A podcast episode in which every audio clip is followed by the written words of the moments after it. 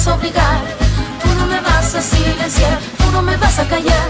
No sumisa ni obediente, mujer fuerte, insurgente, independiente y valiente, romper la cadena de lo indiferente, no pasiva ni oprimida, mujer linda que das vida, emancipada en autonomía, antipatriarca y alegría.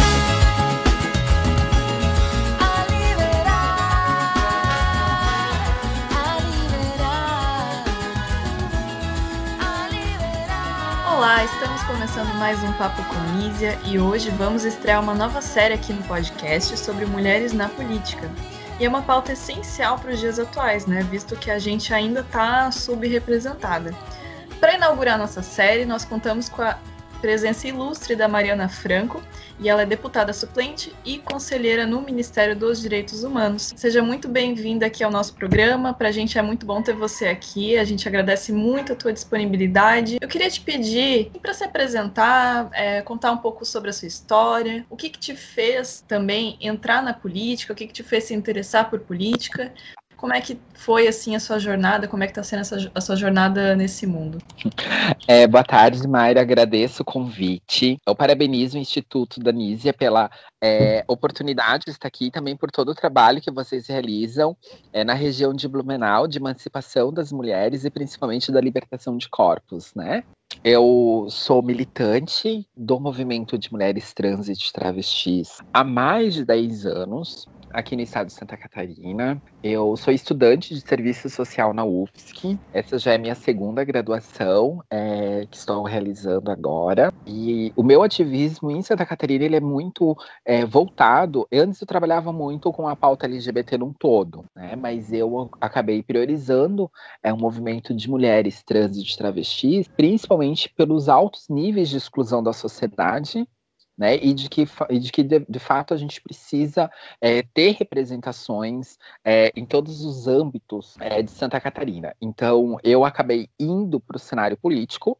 Eu digo que acabei indo porque é, né, da, da, questão do próprio movimento, mas eu considero que meu corpo é político, né? Eu sou uma pessoa uhum. trans que estou enfrentando a sociedade heteronormativa, machista, sexista todos os dias. Então eu sempre digo que pelo simples fato de eu sair na rua e enfrentar espaços e ocupar espaços que até então para mim são negados, já é um ato político.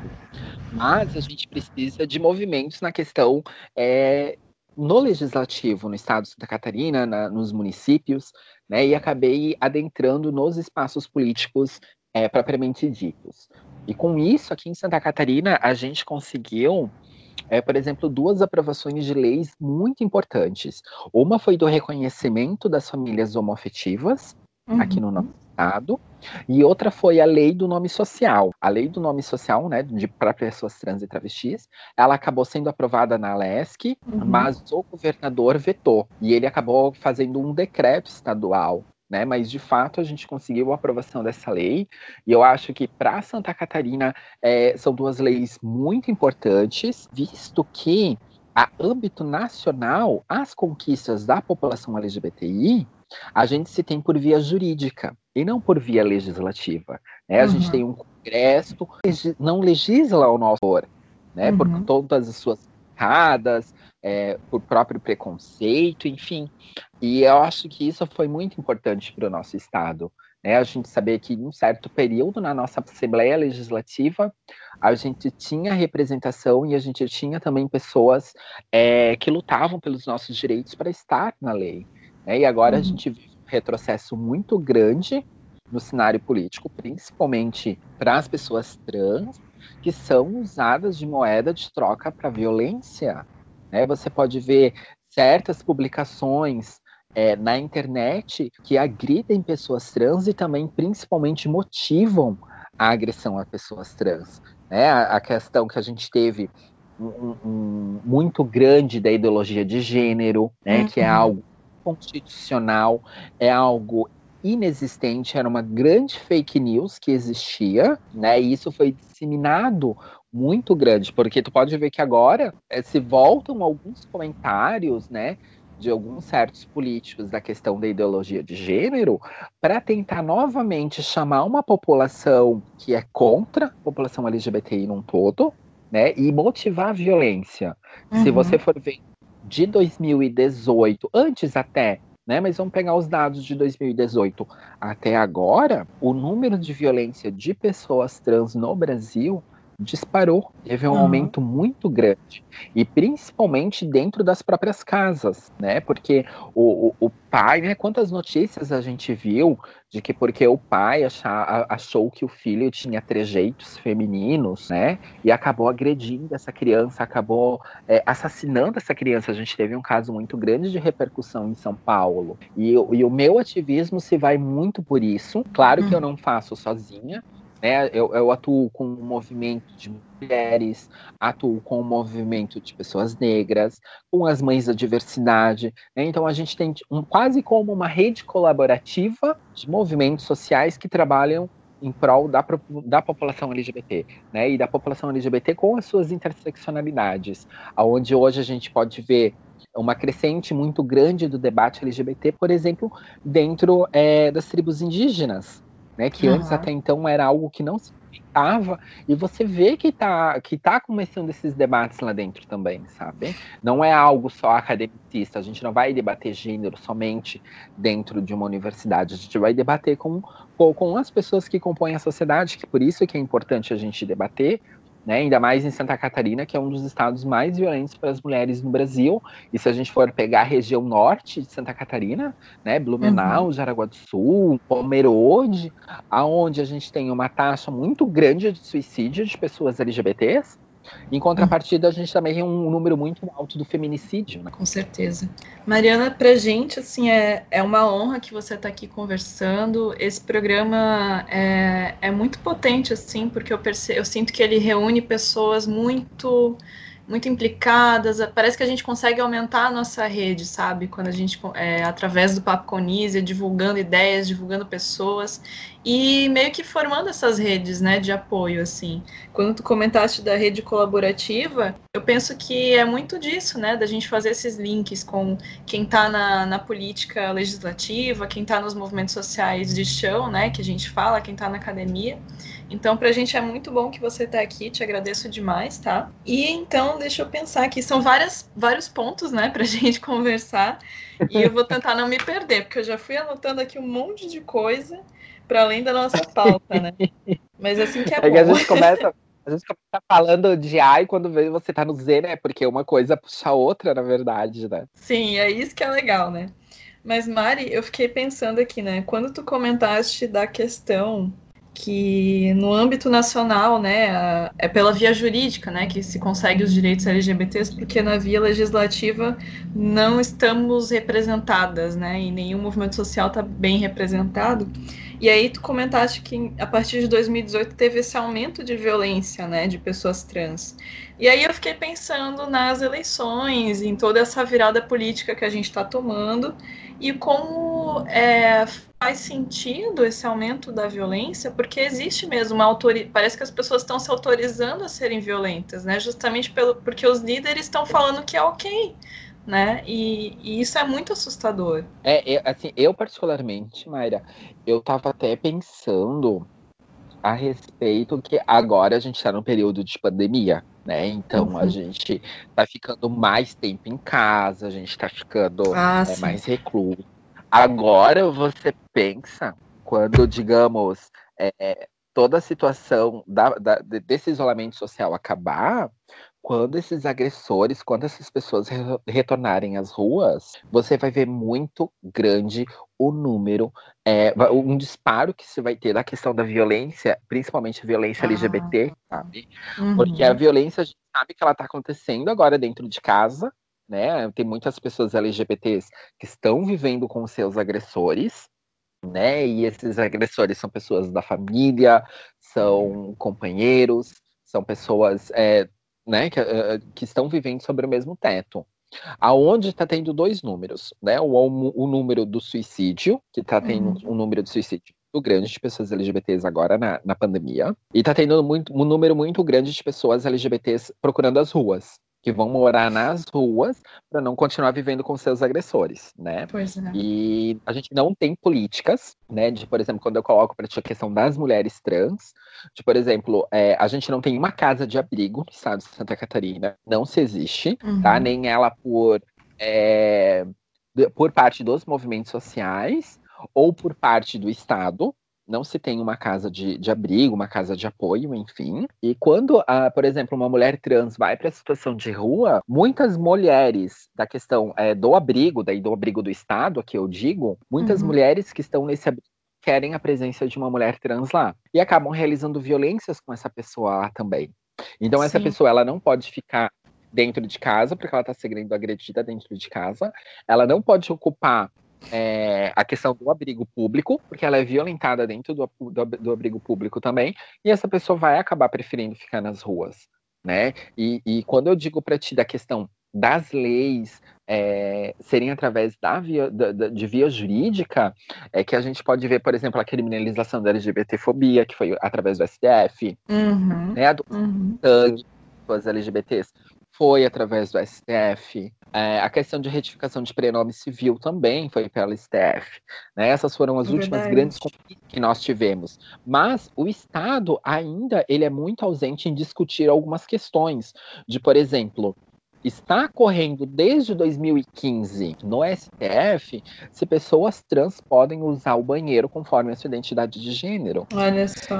Por exemplo, hoje, se eu for num banheiro e alguém quiser me expulsar de dentro de um banheiro, essa pessoa pode me expulsar. Uhum. Então, hoje, no Brasil, eu tenho direito ao acesso ao nome, eu tenho acesso a criminalizar agressores pela LGBTfobia, eu tenho direito é, de doar sangue, mas eu não tenho direito de usar banheiro. Uhum. Né? Então, você pode como as nossas leis elas é, são positivas por um lado, as nossas conquistas são positivas por um lado, mas o Estado ele é totalmente e completamente ausente do outro lado. Você retificou o teu nome, né, você fez a retificação do teu nome. É, hoje o SUS me parece que ele está normalizado. Mas, por exemplo, assim, ó, um homem trans que fez é, alteração de prenome civil, né, e de gênero. Então lá ele vai ter, né, um exemplo, ele vai ter o nome João da Silva, o gênero sexo masculino, mas vai ser um homem que vai continuar precisando ter consultas com ginecologista. Uhum. O próprio sistema do SUS, eu, eu, eu acredito que isso foi corrigido, tá? Mas até alguns meses atrás, é, por exemplo, era muito difícil você conseguir atendimento porque automaticamente o sistema do SUS bloqueava isso. Ah, né? O, o que, que um homem vai querer uma consulta com um ginecologista? Isso é impossível, sabe? E daí você uhum. tinha que ter toda uma conversa, todo um cuidado muito grande. E daí se vai do profissional que também está realizando esse atendimento de compreender que é se trata de um homem trans, né? Mas são impeditivos e são barreiras tão grandes que às vezes a gente tem e que causa uma dificuldade, uma aflição muito grande nas nossas vidas, sabe? E daí você tem um estado que ele é violento, um Estado que ele é segregador e principalmente motivado por pessoas públicas, políticas, é, que incentivam essa violência. Né? Você, se você for ver recentemente saiu nos jornais uma notícia de um funcionário do, Itamara, do Itamaraty que saiu, contratou serviços de uma mulher trans, né, serviços é, do trabalho sexual, e acabou queimando o corpo dessa mulher. Meu Deus, uhum. E é um funcionário de Itamaraty. Sabe? Então você pode ver como que as violências são praticadas, né? Eu até, por exemplo, a minha trajetória de vida, eu, eu uma das pessoas que, que eu tive grande apreço de conhecer foi a Maura, que era uma travesti em Blumenau, né? Uhum. A Maura, ela construiu uma importância muito grande em Blumenau e, e é referência é, da luta LGBT, mas a Maura também foi uma das pessoas que eu conheço que foram mais violentadas em Blumenau por parte tanto do legislativo quanto da parte do poder público, sabe? Que a Maura era uma pessoa totalmente excluída da sociedade e principalmente motivada pelo Estado. É, a gente aqui no norte de Santa Catarina, a gente tem essa percepção muito grande de pessoas que são excludentes é, se você não faz parte de um certo padrão europeu, né, de, um, uhum. de uma certa linhagem do teu sobrenome, né? Enfim, e, e, isso é muito presente aqui na nossa, na nossa região. Por isso uhum. que é uhum. muito dificultoso até mesmo você encontrar pessoas trans que nasceram e ficaram aqui na nossa região. Né? Geralmente são pessoas que atingem certa idade e acabam indo para outras cidades, porque a, a violência e a, e a percepção de exclusão é muito latente, sabe?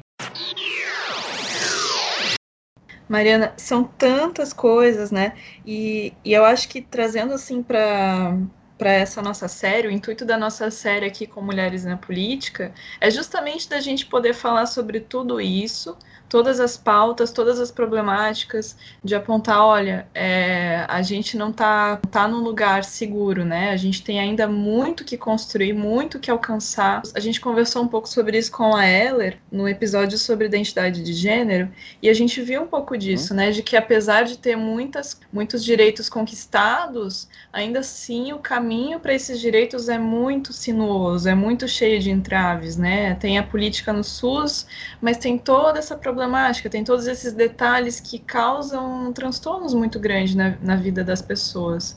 Então é muito essencial que a gente grave sobre mulheres na política e o que, que essas mulheres estão fazendo, estão lutando, estão é, articulando. E eu queria aproveitar, Mari, para te perguntar o seguinte: é, você então está ocupando a, a, princípio, dois espaços políticos é, institucionalizados, né, como deputada e como conselheira é, sobre direitos humanos. E aí eu queria, se você pudesse assim, contar para a gente um pouco do que, que você faz como deputada, o que, que você faz como conselheira, como é que é a tua vivência nessas duas instâncias, assim, para a gente pensar. Eu gosto de fazer essa pergunta porque às vezes quem está ouvindo a gente já vai ter até uma noção, né, de como que a, a, política institucionalizada vai operando, né, em lugares diferentes, assim, até eu tenho muita curiosidade para saber.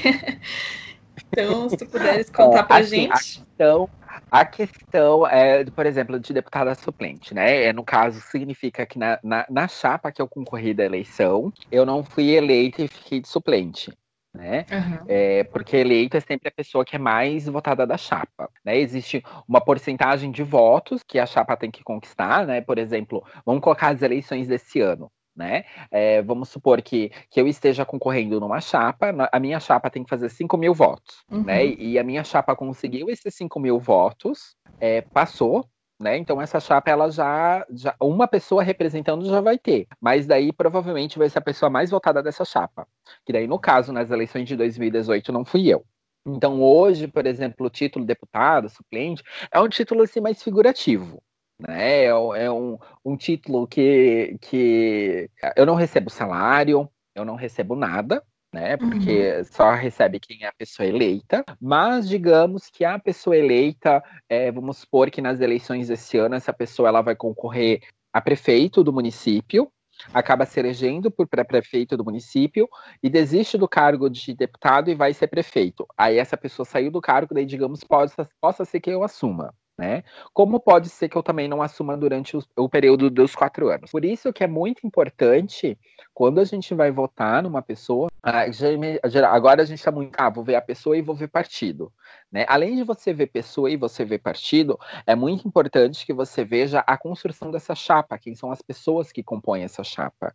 Uhum. Né? Porque é, é, é, muito importante assim, ó. É, você pode olhar para uma chapa e você pode ver que é uma chapa. Ah, eu tenho quatro candidatos plurais nessa chapa. Né? Vamos supor que é uma chapa de cinco pessoas, tá? É uma chapa de, de cinco pessoas. Quatro são pessoas plurais. Eu vou ter uma pessoa trans, eu vou ter uma pessoa negra, eu vou ter uma pessoa indígena e vou ter uma mulher cis, né?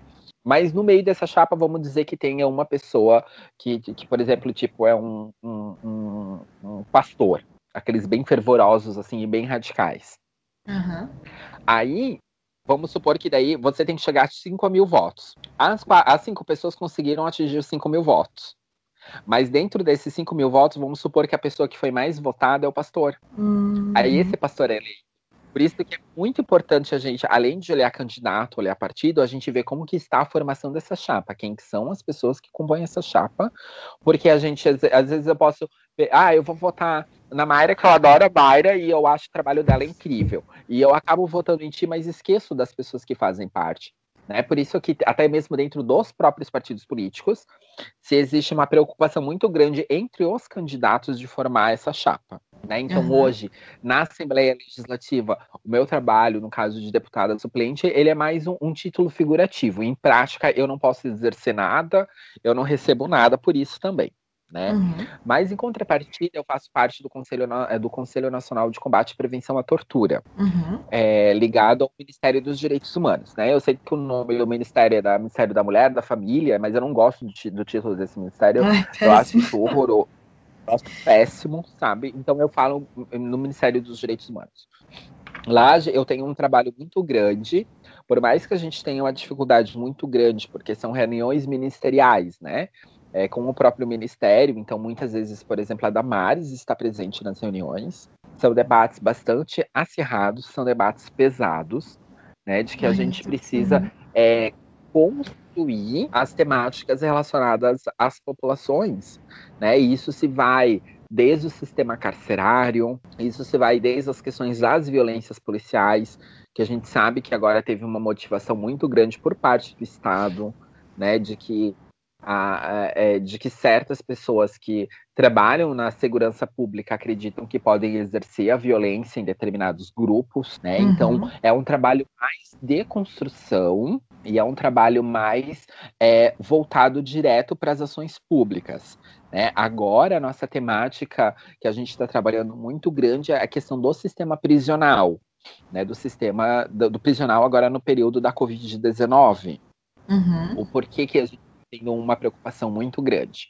Uma, porque você tinha por parte é, de pessoas do Ministério, por exemplo, que queriam fazer a alocação dos presos né, de pessoas vivendo em. É, que, que, como que, como, que, tem um termo bem bonitinho que se fala, agora eu esqueci, de pessoas que não vivem na liberdade comum, que estão é, no sistema carcerário, enfim, é, uhum. queriam alocar essas pessoas em containers.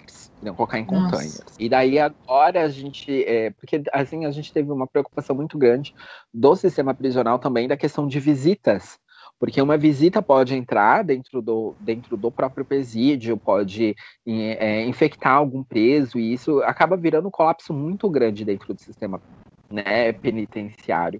Se a gente for ver, a gente tem presos que, que é uma cela para cinco pessoas que estão em 30.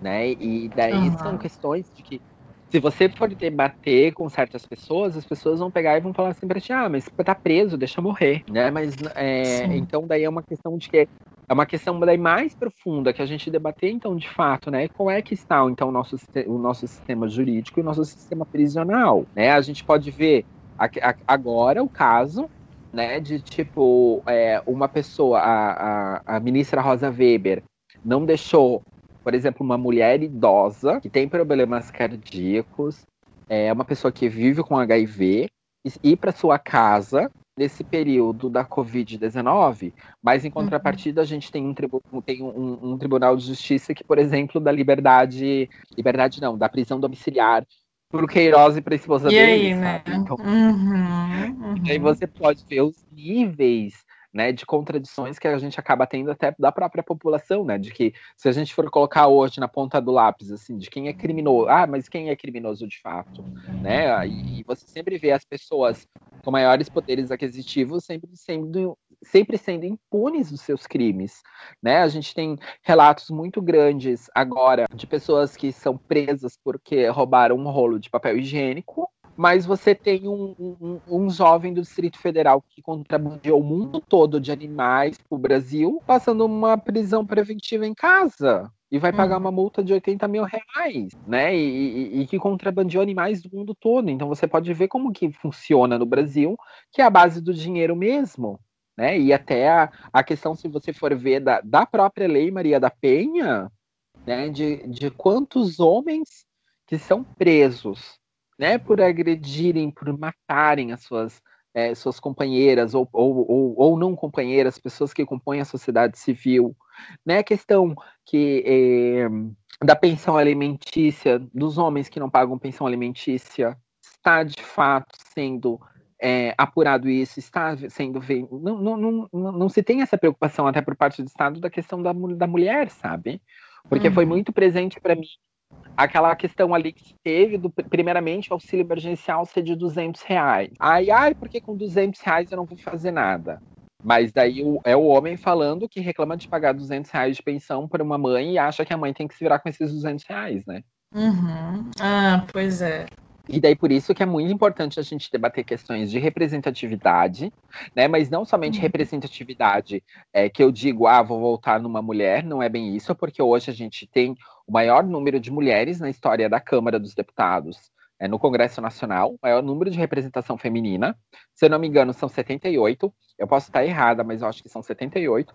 Mas não necessariamente essas 78 são pautas de, de mulheres progressistas. Além da gente escolher a nossa representatividade, ela tem que ser de fato uma representatividade que, na hora da luta, vai estar ao nosso favor. Né? Por isso que quando a gente fala de que é importante debater certos assuntos, de colocar representação, isso inclui muito agora, por exemplo, no período de uma pandemia, né? Que eu acho, eu, eu não sei como está a realidade de Blumenau, mas eu acho engraçado, né? Como eu estou transitando entre Jaraguá e Floripa, eu acho muito engraçado que todos os vereadores sumiram. E eu uhum. falo vereadores, eu falo vereadores no masculino, porque tanto Jaraguá do Sul, que é uma Câmara de Vereadores composta somente por homens. E Florianópolis a gente tem uma vereadora mulher, que ela é uma vereadora da causa animal. Né? Eu não posso falar que, como ela atua na causa animal, eu não acompanho o trabalho dela na causa animal, mas eu posso falar para ti, de, por exemplo, é a única vereadora mulher que não quis assumir a, comiss a comissão da Câmara é, de Florianópolis referente às pautas da mulher. Então, hoje, a, a, a, a então. comissão a comissão da mulher da Câmara de Vereadores de Florianópolis é comandada por homem, porque a própria vereadora não quis assumir isso, porque ela fala que a pauta da mulher não é uma pauta dela, mas sim a pauta da, dos animais. É, não estou colocando aqui, claro que a pauta dos animais é uma pauta importante, a gente tem que debater isso também, sabe? Uhum. Mas olha, olha a contradição da própria mulher que não quis, não quis estar à frente de uma comissão pelos direitos das mulheres, uhum. né? A gente precisa ter um, um, uma atenção muito grande para as eleições desse ano, né? E não é só é, é, é, disso, são de cuidados de, por exemplo, o retorno às aulas, né? Você pode ver muitas pessoas na política incentivando e obrigando que se tenha um retorno às aulas, né? E, e até mesmo as aulas na atividade domiciliar hoje né? Você pode ver que as crianças estão em casa, as mulheres, as que conseguiram ficar trabalhando é, via remoto de suas residências, estão tendo que se virar em 30, porque pois você é. tem que ajudar você tem que fazer o teu trabalho, daí o teu trabalho tu tem que largar no meio para você fazer o almoço, aí tu tem que lavar a roupa, aí você tem que ajudar teu filho no, nas atividades escolares, daí você tem que dar atenção pro seu filho, né? A gente sabe como é criança, tem que cuidar se a criança não tá do nada trepando no telhado, que a gente sabe com as crianças do nada uhum. né, se viram e, e, e, começam a fazer de tudo. E você pode ver como que são as realidades dessas mulheres hoje também, agora nesse período de pandemia, porque você coloca, né, se você for pensar tipo numa Câmara de Vereadores de homem, que a grande maioria vai legislar principalmente a questão de, de, de escola, creche, ok? Eu acho que são é, questões importantes, mas nada melhor do que uma mãe para poder opinar o que, onde que vai ser melhor uma creche, em qual local que vai ser melhor uma creche, né? Se, se eu vou precisar de ônibus para levar meu filho até essa creche, se eu não vou precisar né? Se eu posso ir de bicicleta, se eu tenho ciclovia, se eu não tenho, porque a gente sabe que a grande é, o cuidado das crianças hoje são nas costas das mulheres, né? As mulheres que acabam levando isso tudo muito adiante e acaba não se tendo voz e muitas das vezes também aqui, né, até eu, te, eu não posso deixar de falar que a pauta da mulher é muitas vezes relacionada somente à maternidade. Até mulher, a gente debate, debate mulher sendo mãe, somente mãe, a gente esquece que, que, que se tem uma, uma, uma vivência de mulher por trás também é, do ser mãe, né? Eu digo, eu sempre coloco que você ser mãe é, é, é, é não é uma atividade, é, é uma atividade de trabalho não remunerada, né? Você ser mãe. Com certeza. Porque se é cobrado tudo de uma sociedade que cobra teu, teu status mãe, mas não te dá nenhuma outra oportunidade além disso, né? Uhum. E nenhum respaldo, né, para exercer essa função muito importante que tu traz essa questão para a gente realmente pensar. Como tu tinhas falado logo no começo do programa, que o corpo também é político, né? Que a nossa existência é política, e, e até porque por tu seres uma mulher trans, é, tu já ocupa um lugar político, né? Só de existir. Tem, tem essas marcas sociais, né? Por as mulheres, as pessoas negras, pessoas indígenas, já ocupam lugar político pela sua existência. E aí, quando tu comenta da, da questão da representação e de estarmos, é, de, e do fato de ter uma mulher ocupando um cargo, um cargo público, mas não é uma mulher que, que vai levar essas lutas adiante, isso é também é, subrepresentação, né? É como se fosse um. Esqueci a palavra, mas assim, é uma mulher que tá ali só para dizer que tá também, né? Ou só para cumprir a cota do, do partido, muitas vezes. A cota do partido dela ser laranja. Eu, por exemplo, eu posso te colocar, é, por exemplo, eu sou uma mulher trans, eu não engravido. Mas não é porque eu não engravido que a pauta das mulheres vai ser não pode ser minha também.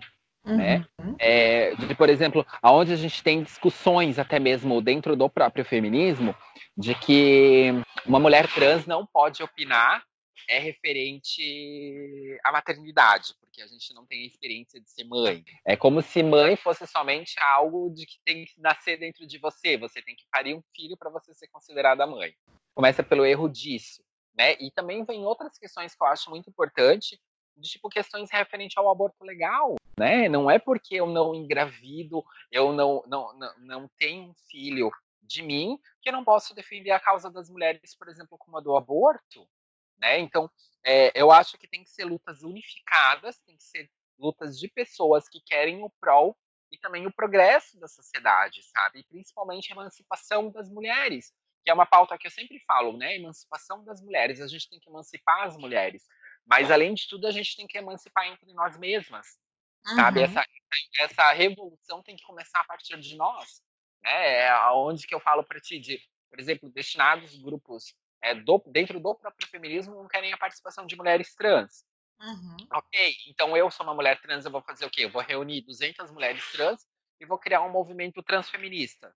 Mas por que, que eu vou criar um movimento à parte se o Estado faz violência com o meu corpo, com o teu corpo? Então eu acho que a nossa luta em conjunto uma luta unificada, ela tem muito mais força, ela tem muito mais voz do que lutas singulares, porque daí a Com gente certeza. vê, a gente vê às vezes vários grupos brigando por uma causa em comum, mas são grupos que não se dialogam. Com certeza. É, é, é até uma brincadeira que eu faço às vezes da questão de, por exemplo, hoje se você for acessar é, a, a, o site da Câmara dos Deputados, você vai ver que o Bolsonaro tem 48 pedidos de impeachment. Uhum mais fácil desses 48 pedidos de impeachment, um ser ter, ser, ter sido realizado de uma forma em conjunto com todos os partidos, né? Então. Seria muito mais fácil do que ter 48 soltos lá dentro de forma, de forma única, né? Uhum. Com certeza. E, e, é, e assim, é interessante pensar aqui, é, até dentro do, dos partidos de esquerda, cada partido vai, vai ter a sua questão com o outro, né? Assim, se não só teria um partido de esquerda, né? se não tivesse diferenças de pautas, diferenças de alinhamentos teóricos, enfim. Mas uma coisa é ter, é ter discordâncias, né? A outra é ter é justamente o que tu está comentando, dessas, desse, dessas rupturas, né? Ao invés da gente se unir, a gente está cada vez mais. É, eu acho que até é o que povo tem falado de identitarismo, né? Que aí a luta anti-opressão acaba virando uma luta identitária, que eu vou defender o, o a, as minhas identidades aqui a, e como se elas não dialogassem com outras, né? E não se unissem a partir de algum, alguns pontos. E realmente é um isso. desafio que está presente, né? E é, e é, uma crítica que eu tenho muito grande. Por exemplo, quando você fala isso, que é, é lindo quando a gente vê a, né, as temáticas dos partidos políticos que se colocam isso. Né? Quando, até mesmo uma crítica aos partidos de esquerda, né? Vamos debater a luta de classes, vamos fazer a luta de classes. Mas aí quando você vê uma luta de classes segregatória, né? Que cada um vai lutar por si, ainda por cima com muitos etapismos, né? Como se tivesse um etapismo, né? Eu acho que a partir da luta, na hora que, claro que é respeito a interseccionalidade, né? Eu não posso debater uma vivência, por exemplo, de uma mulher trans, por uma mulher cis, de uma mulher negra. Cada uma vai ter é, vivências diferentes, né? Uhum. Vão ter trajetórias de vidas diferentes.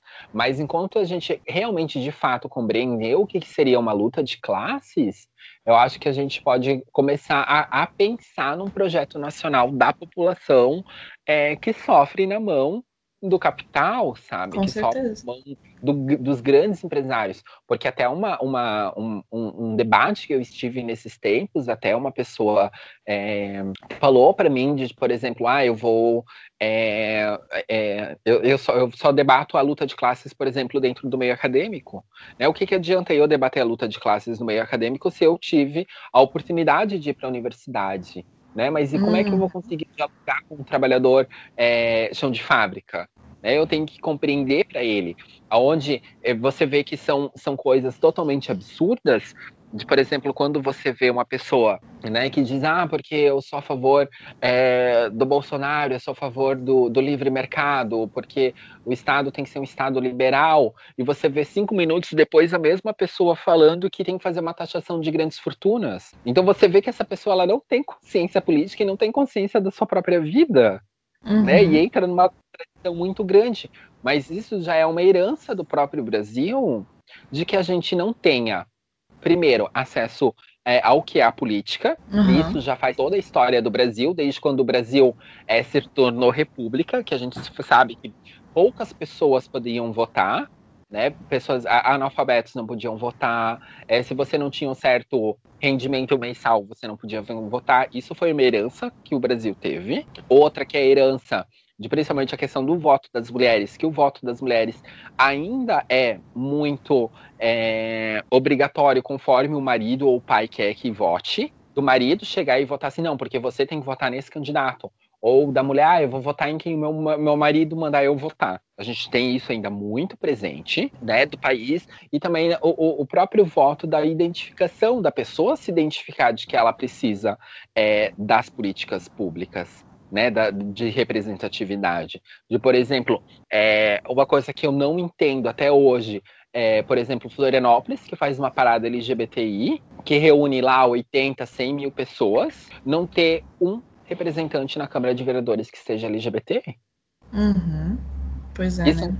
E são 100 mil pessoas na rua comemorando o, o, o né, o, um, um dia da diversidade, mas não consegue compreender a necessidade de colocar um, um, uma pessoa lá dentro. E isso, isso se parte até mesmo dentro dos próprios partidos políticos, né? Incentivar aonde aquela pergunta que tu fez antes, que eu só vou responder agora, porque eu sou assim, eu vou pulando assuntos e vou puxando e vou indo pra de que foi a minha, a minha candidatura de 2018, né? Pela construção do cenário político que a gente tinha em 2018, eu, eu, eu sei que era, um, era muito difícil por exemplo, eu conseguir um número de votos que, que me elegesse. Né? A gente tinha todo um cenário construído, ainda mais em Santa Catarina, que era totalmente é, contra pautas progressistas. Aí lá aparece eu, né, uma mulher trans, colocando a minha cara a tapa lá. Mas foi mais uma campanha para incentivar outras pessoas a também uhum. entrarem na política também irem, né? Tanto uhum. que a uhum. minha candidatura foi a primeira candidatura trans em Santa Catarina.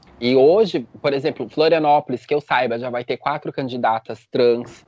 Né? Blumenau vai ter Blumenau vai ter duas candidatas trans, uhum. Criciúma uhum. vai ter candidata trans, Joaçaba vai ter candidata trans, né? São Paulo vai ter uma vice-prefeita, ah, São Paulo não, perdão, Belo Horizonte vai ter uma vice-prefeita candidata trans, né? Então você vê que, que, vão, que você vai vendo que vai abrindo oportunidades de outras pessoas também verem que aquilo é possível. Claro que, né, aqui coloco que a pessoa ela tem que, que, que ir para um partido que ela ache né, que ela vai ter visibilidade, que ela vai ter ela vai ser respeitada, né, se for uma pessoa trans que tem interesse em participar na política, e mas que, que a pessoa ocupe esse espaço, sabe? Uhum. É, até assim, eu, eu, a fala que eu vou fazer agora, eu espero que as pessoas que escutem que me compreendam. Mas, por exemplo, assim, ó, se uma pessoa. É, eu, por exemplo, eu sou uma pessoa que tenho minhas desavenças políticas é, com partidos de direita. Mas uhum. se, entrou uma pessoa lá, uma pessoa trans num partido de direita, se ela se sente representada, se ela se sente que ela acha que ela tem que fazer parte daquele partido, ok, ok. Eu, eu, eu Mariana, posso ter minhas contradições que eu não vejo porque ela deve participar daquilo. Mas é, um, uma, é, é algo muito pessoal meu, é uma opinião uhum. minha ela acha que ela tem a oportunidade de sair num partido de direita, claro que vai, né, vai, vai ter todas as controvérsias, a gente sabe disso. Mas ok, sabe? Deixa ela também ter uma oportunidade lá. Espero que ela, ela, ela volte à sua consciência normal e, e busque os partidos que são progressistas, sabe? Mas se ela Com teve certeza. uma questão. Eu acho que a gente tem, sabe, é, incentivar assim, as pessoas a, a irem, né? A gente não pode ficar somente pensando é, no nosso polo. Eu, por exemplo, faço parte de um partido de esquerda, não posso falar para ti assim que meu partido é mil maravilhas. Ele tem problemas, claro que tem. A única diferença é que eu tenho liberdade lá dentro para opinar, ó, aqui tá errado, eu não acho legal isso, eu acho que tem que melhorar nisso, né? Uhum. É, pessoas que LGBTs, pessoas negras, enfim, que estão procurando partidos de direita, eu, eu espero que essas pessoas também consigam ter as suas vozes lá dentro. Só lembrem que caso se essa pessoa é eleita, né, essa pessoa ela vai ter que seguir votações conforme o partido manda. Então, por exemplo, às vezes se você vai ter uma parte, uma pauta muito polêmica, ou a pessoa não vai no dia da votação, falta no dia da votação, ou vai ter que seguir aquilo que o partido manda, sabe? Porque daí você corre ainda risco de você ser expulsa do partido, né? Pois é. Mas eu acho que são questões assim pra gente ter um outro dia, porque senão eu acabo viajando demais.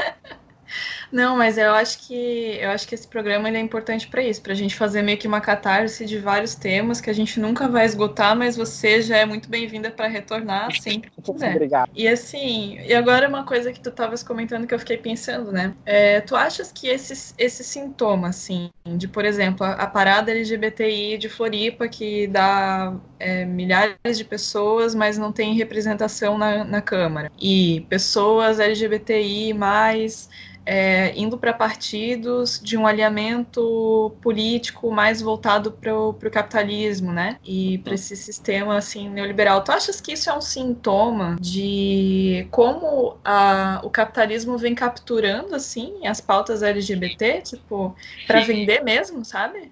Sim, porque assim, ó, ó eu, eu sou uma pessoa que eu sou muito cara de pau. Então, assim, ó, eu, eu peguei agora, na, agora no, no mês do orgulho LGBT, eu vi várias empresas, Havaianas lançando Havaianas, eu vi a Sephora lançando vários perfumes com temáticas LGBTs.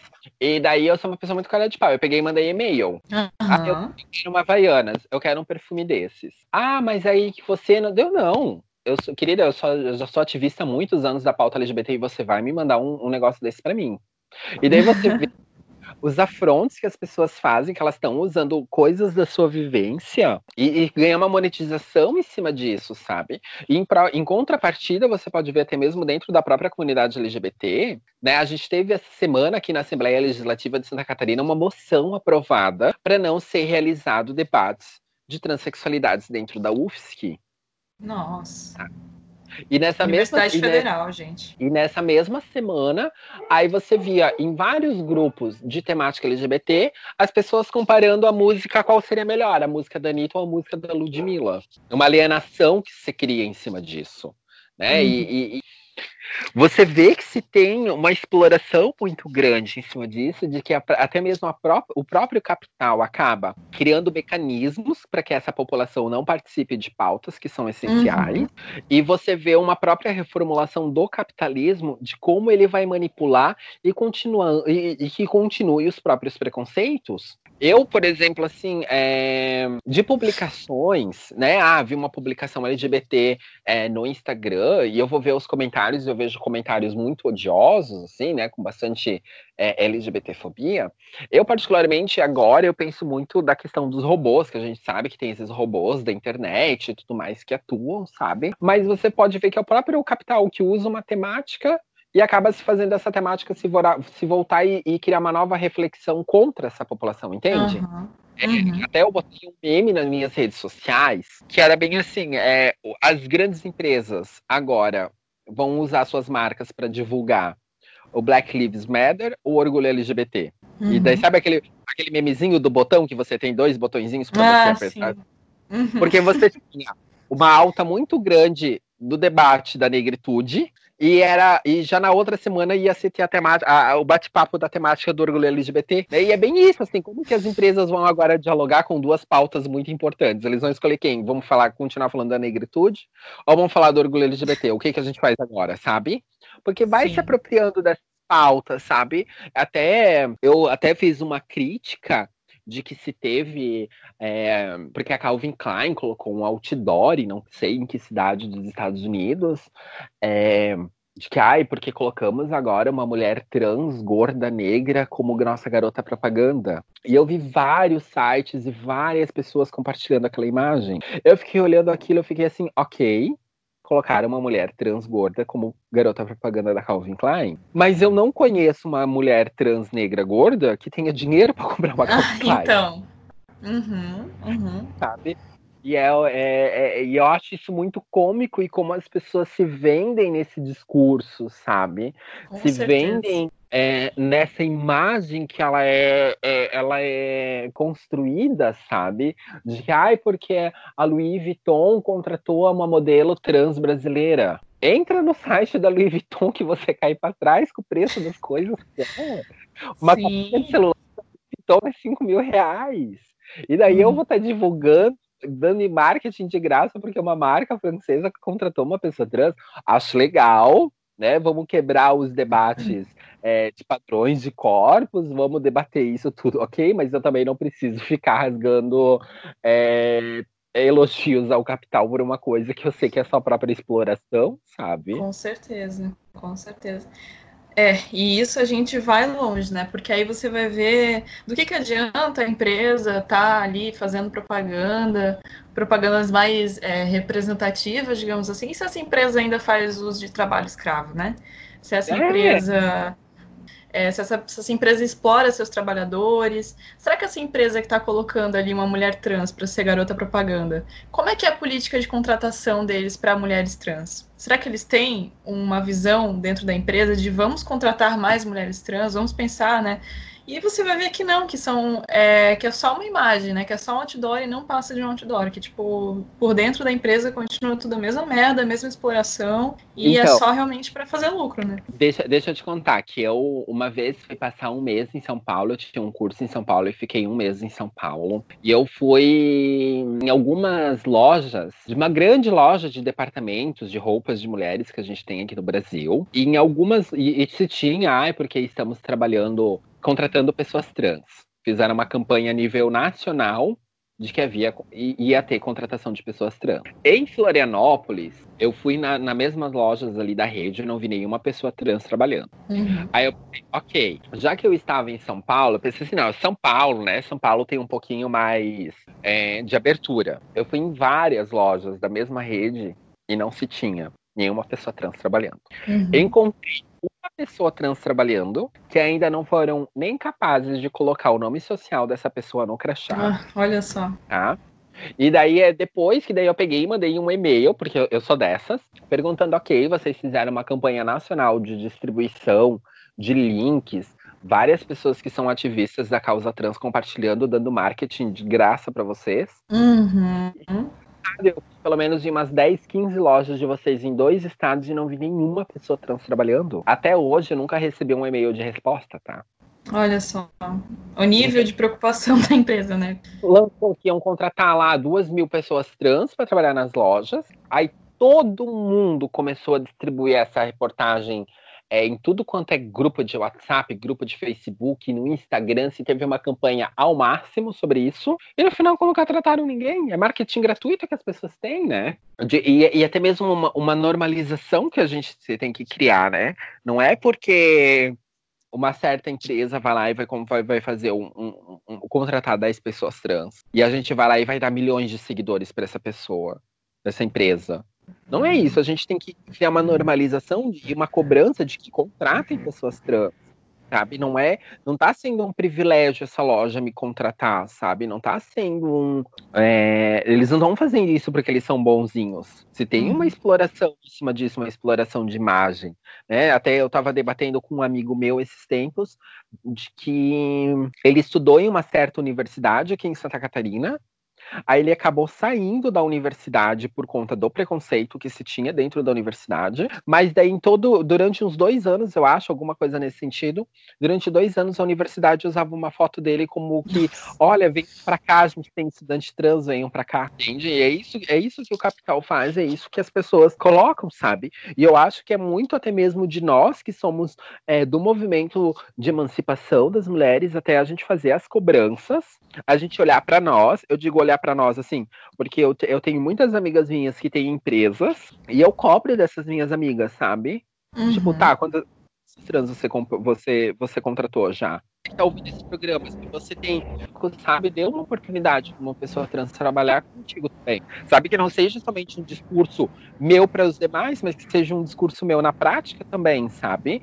Tem pessoas uhum. trans assim, que estão numa situação tão vulnerável que se você colocar assim, ah, eu quero, eu preciso de um anúncio de ajudante da minha casa, eu preciso de ajuda, de ajuda para alguém para fazer faxina. Coloca lá no anúncio, sabe? Tipo, contrato é, alguém para vir trabalhar na minha casa, pode ser mulher cis, pode ser mulher trans, sabe? Que, que coloque esses diferenciais também, porque as pessoas é, possam possam dar chance também para as outras pessoas. A gente começou isso em Florianópolis, né, de que de, a gente criou algumas pessoas que são trans, que têm é, experiência e, e, que gostam de crianças também para trabalharem de babás. As pessoas conseguiram trabalhos assim e, e, não se tem reclamações das pessoas, sabe?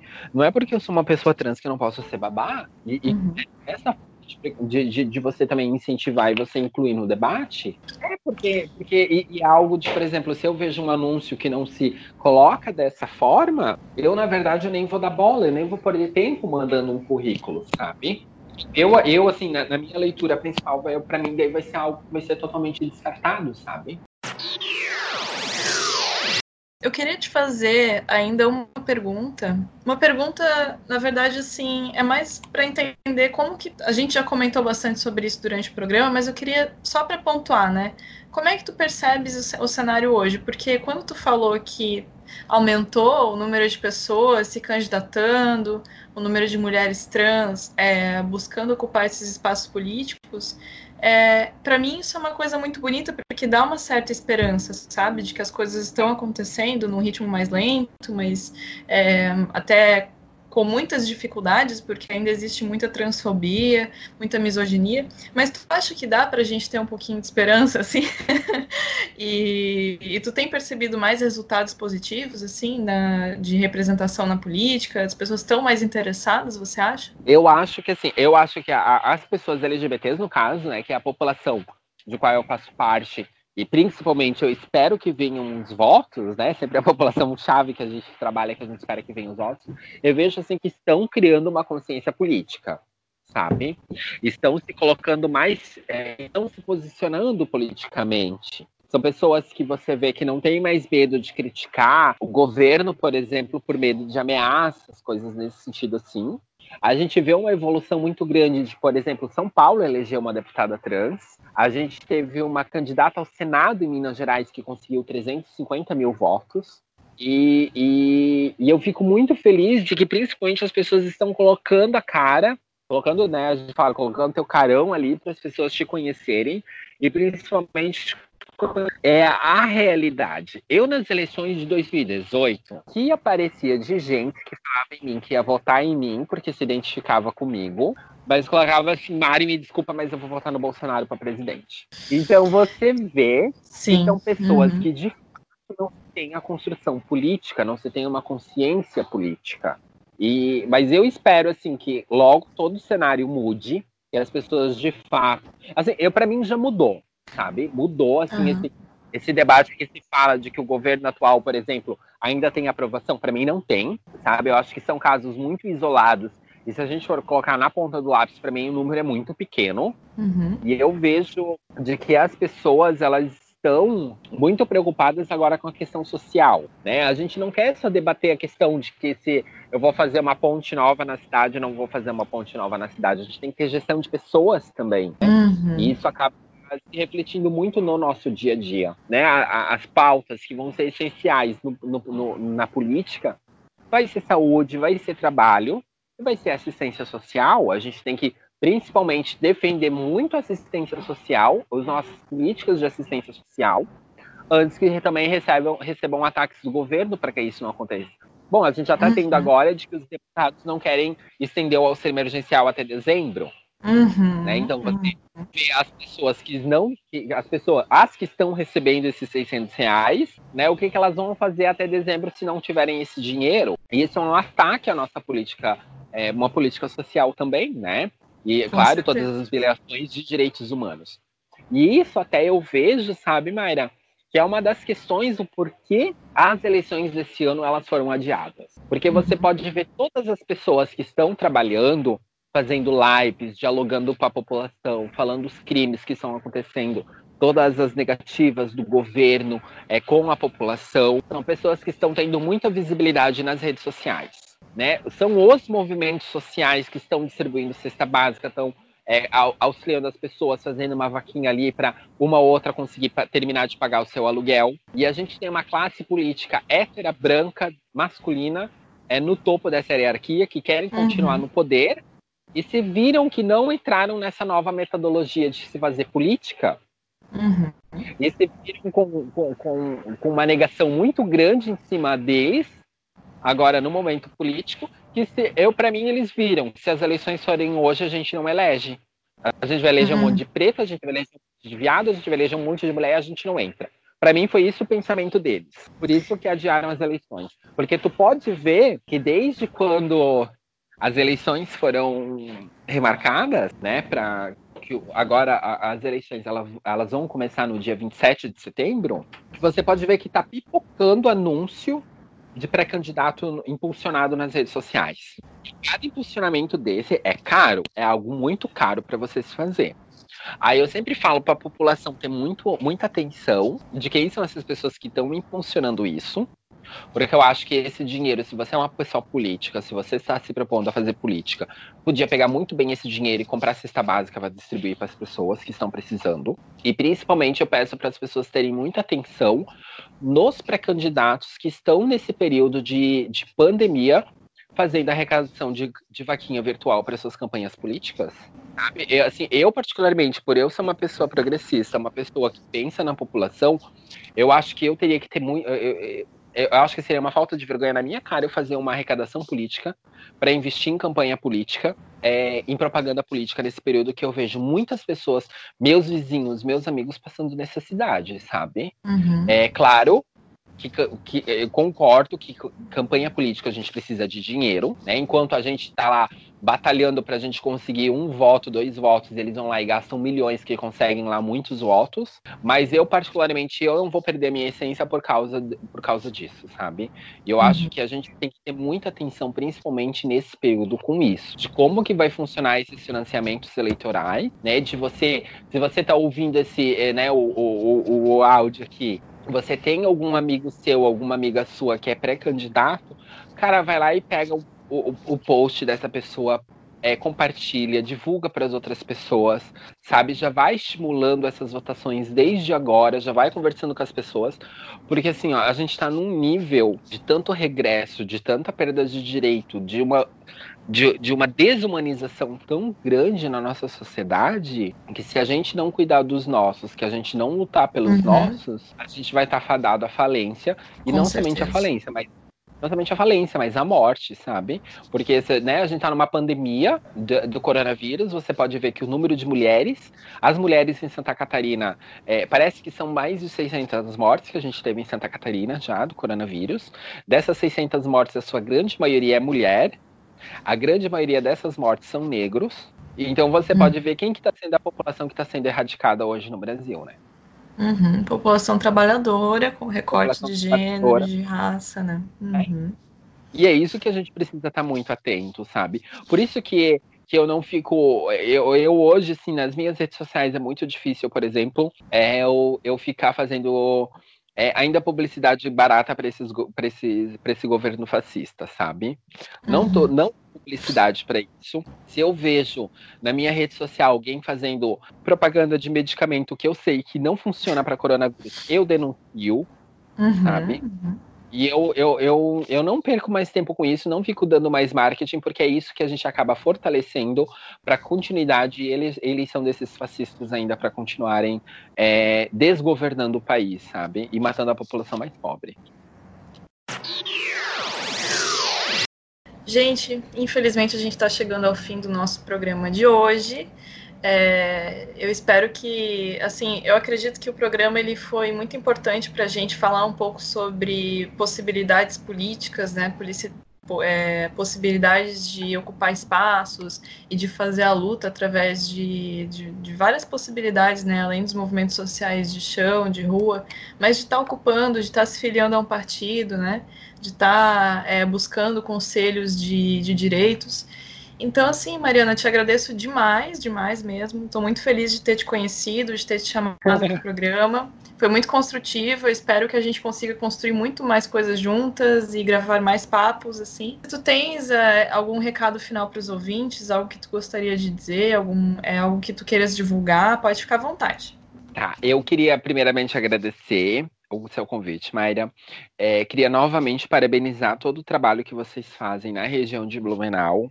É, como eu disse antes, é uma, uma, uma cidade que eu tenho um carinho muito grande, foi, porque foi, foi parte da minha construção enquanto pessoa. Uhum. Em, é, né, eu não vivi em Blumenau, mas estava quase todo final de semana na Galese 157, para quem lembra, né? a LGBT que tinha muitos anos atrás em Blumenau, uma das primeiras que se teve em Santa Catarina também. E por isso que eu tenho um carinho muito grande pela cidade, né? Eu, novamente, eu, eu, eu peço para as pessoas para se cuidarem agora nesse período de coronavírus, né? Não saiam de casa se não for necessário. Se vocês precisarem sair, que saiam com, com, com toda a segurança que a gente precisa, né? Porque os hospitais estão lotados, a gente está num colapso na nossa saúde. A gente não tem medicação, não tem vacina efetiva para o coronavírus. É uma doença que está se propagando muito grande é, aqui em Santa Catarina. E segundo, eu peço para vocês acompanharem as pessoas que são progressistas na política da cidade de Blumenau, né, ou do município em que você está ouvindo é, o podcast, para vocês darem oportunidade para as pessoas que, que, que, são seus pares na luta, e uhum. principalmente uhum. na emancipação das mulheres, agora nas eleições de 2018. Né? A gente precisa. 2020. A gente precisa é, colocar mais negros na política, a gente precisa colocar mais mulheres na política, a gente precisa colocar mais LGBTs na política mais indígenas na política, porque assim, de fato, a gente vai conseguir superar todas as nossas é, adversidades, né? A, a militância na rua, a militância no chão de fábrica, ela é importante, ela é muito importante, mas a gente precisa conquistar o poder, a gente precisa chegar no poder, né? E hoje no Brasil, infelizmente, somente quem tem poder é, são aqueles que dão a canetada final ali, que a gente, né, a gente fala, uhum. né? que dá a canetada final, que dá a aprovação da lei, né? Por isso que hoje, se a gente tem tantos mortos no Brasil hoje pelo coronavírus no Brasil, é porque a gente não conseguiu pensar nas eleições de 2018 e a gente precisa pensar em nós e cuidar entre nós. Então é isso, assim, é basicamente esse o recado, sabe? Porque não adianta nada eu fazer N críticas é, a questão como se está a, a, política e principalmente a gente fortalecer entre os nossos. E não, só, é, não é só porque eu sou mulher que eu tenho que votar em mulher, eu tenho que saber em que mulher que eu estou votando. Uhum. Não é porque eu sou negro que eu tenho que votar em negro, você tem que saber em que negro você está votando. E assim, e pelo número de eleitores nos municípios que a gente tem, com certeza a gente consegue colocar representatividade. Mas uma representatividade, uma só não dá, a gente precisa sempre de várias, né?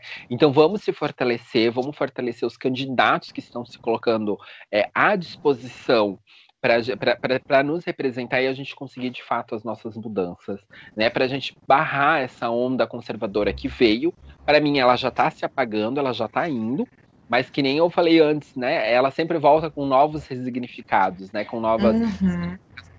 Então, para ela não vir mais forte, vamos tentar barrar ela agora. É só isso que eu peço para as pessoas, mesmo assim, de coração, para a gente mudar a política de Blumenau, para a gente colocar representatividade nessa cidade, porque é necessário, principalmente agora, para a gente não ter mais quatro anos perdidos até 2022. Que pode ser que até lá a gente nem tenha mais país para isso, né?